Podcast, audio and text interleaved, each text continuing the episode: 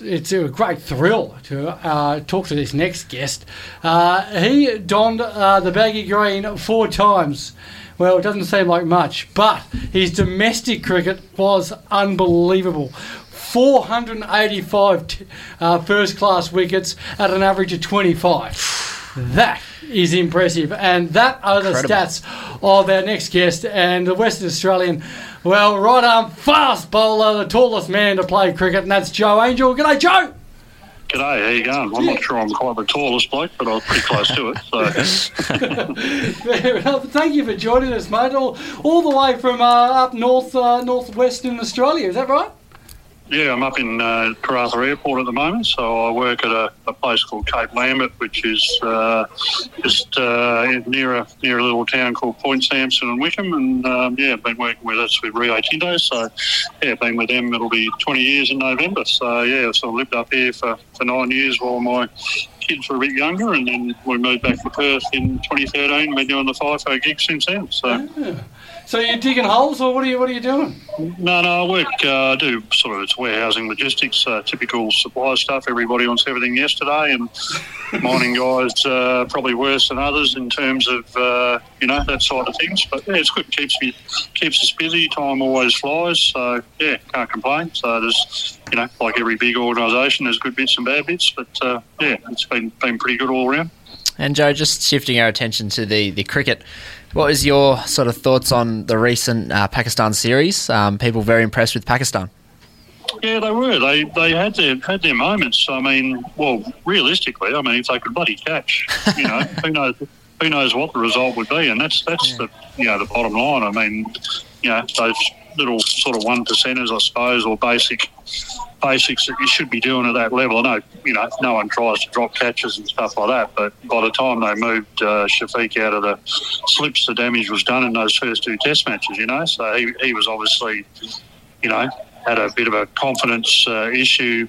You know, particularly after the first one, and you know, surely uh, they should have been straight out, get someone else in there, and yeah, you've just got to try and you know get his confidence back because they, they did they played well in patches. Um, I think I did hear um, Waqar Younis commentating uh, during the Optus uh, test in, in Perth, and you know he was talking about Shaheen Afridi, and he was probably a bit rusty, and I reckon he was right. You know, like his first innings was a bit scrappy. He bowled some he bowled some okay balls, but he, he really struggled to put sort of six together and put a spell together. But his second innings, he was very good, and he was he was good in the second test. And then, you know, I'm dumbfounded that he's not playing in the, didn't play in the third test. But uh, yeah, you can't you can't beat bowling because you need to, you know, it's such an unnatural thing to do. But uh, you need to need to do plenty of it to make sure you're you're ticking over.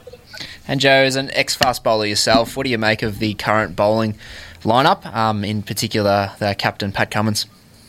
Oh, he's just a fantastic bowler, isn't he? I mean, the whole three of them. I mean, outstanding records. We're probably, I don't think we'll probably appreciate what we've got there until they until they're gone. You know, I mean, they, they all complement one another. They're all a little bit different, even though um, you know Pat and Josh are both right-handers.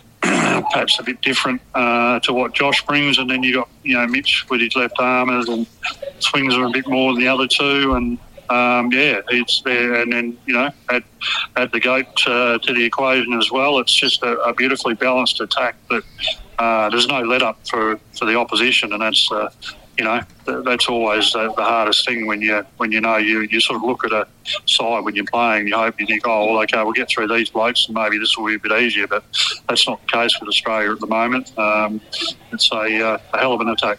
It is. It is. Now we, we touched on uh, your numbers uh, in the intro there, Jo, and. I mean, you, you only got the four test matches for Australia, so you'd know exactly how Cam Bancroft would be feeling uh, right now with the lack of opportunity that he gets, no matter what he does in, in first class level. So, I mean, how hard is that for him? Oh, well, he'll be, he'd be he'd be disappointed. But by the same token, he's pretty pragmatic, Cam, because of everything that he's been through, and he's just going to keep trying to post post runs. Like you know, that's what they all say, and, and that's that's your bottom line. You've just got to end up scoring so many runs that you force their hand. You know, um, I mean, I think what's happened here is obviously they want to get Cam Green in the side, which is which is all good and well. Um, I don't think it'd be good for him to open. I mean, Steve Smith wants to open, which I find that a bit of a strange one, but you know that's probably going to facilitate getting Cam Green in the middle order where they want to get him. Um, so they're probably killing two birds with one stone there, and they're hoping it works out all right with Steve Smith. I mean, Steve's a fantastic player, hasn't made the runs that he would have liked in this series. Um, so whether this, you know, they're talking about this as a new challenge, but it's whether whether that actually helps him either. I mean, uh, we'll have to watch and wait and see. I mean, certainly it's probably a good a good time to test the waters with the, you know, the West Indian side. Certainly, uh, you know, I don't know too many of the names there, unfortunately, and that's a, a disappointing thing for. You know, uh, for Adelaide and, and Brisbane for the Test matches, you've got a lot of players that people don't know. Yeah.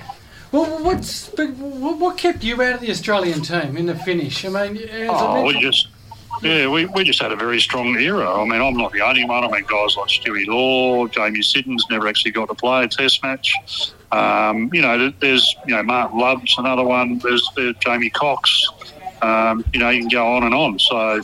You know, it was just a very, very strong era of Australian cricket, and it's probably a little bit the same at the moment. Um, but you know, it's once you're in there, it's probably harder to get out of than harder to get in, almost. You know, but uh, yeah, and, and while they're winning, you know, they're not going to change too many things while they're winning. You know, that, that's and that's that's fair enough. I don't have a problem with that. Um, sometimes you just got to be in the right place at the right time when there's an opportunity because, you know, Jhye Richards is another one who's, you know, done well when he's played and then, uh, you know, unfortunately he's had some injuries as well. But then sometimes, uh, you know, he's, he's getting picked as sort of like uh, when they're trying to give the guys a rest. So Scotty Boland, Michael Neser, so you can go on and on, you know. I'm not the only one, so it, uh, it's happened before, it'll happen again. And Jo, one of the uh, Test match series you did participate in was against the West Indies. Can you tell us some of your fondest memories of that series? You played against some uh, pretty good players there. Yeah, it was. Uh, it was all over in a hurry that bloody test match, so I can tell you. So uh, that was that was that was Curtly's infamous seven for one. I was one of them, but uh, we actually played okay. But we uh, we won the toss and decided to bat first, and uh, I thought we would have uh, we would have probably bowled first. But you know, we were. I think we were about two for seventy, and then I think we were all out for about 120 in the first innings, and so we were chasing our tail. I think it was all over in about two and a half days. So. Um, yeah, it was it was a great experience, but uh, all too brief. And uh, yeah, that, that was just the way it, way it panned out. You know, I, I played that one there, played two in Pakistan, and played another one in Perth in the 94-95 season. So um, would have loved to have had a you know an extended run at it, but that was just the, the way it panned out.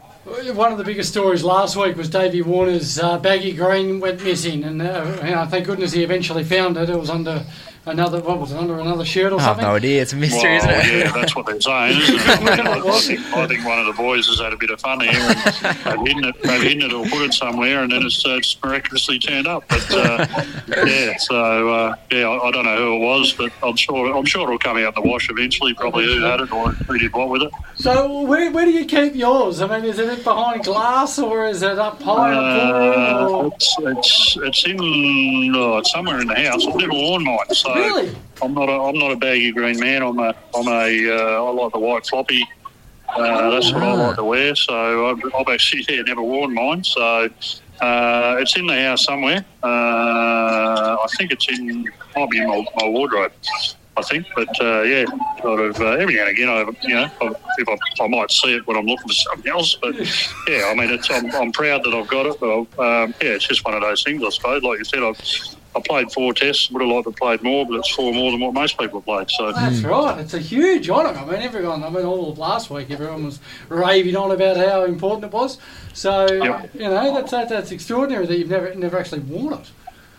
No, no, just well, they, they never did the. That was something that Steve Waugh brought in where they're wearing it. And I mean, I'm I'm along the same lines of uh, what Warney was that you don't, you know, you don't need to wear your cap to play for your country. I mean, that's all part of it. But you know, um, if you if you think you need to wear a cap to play for your country, I think yeah, I don't know. You know, you should be the, badge the badge on your shirt should be enough as well.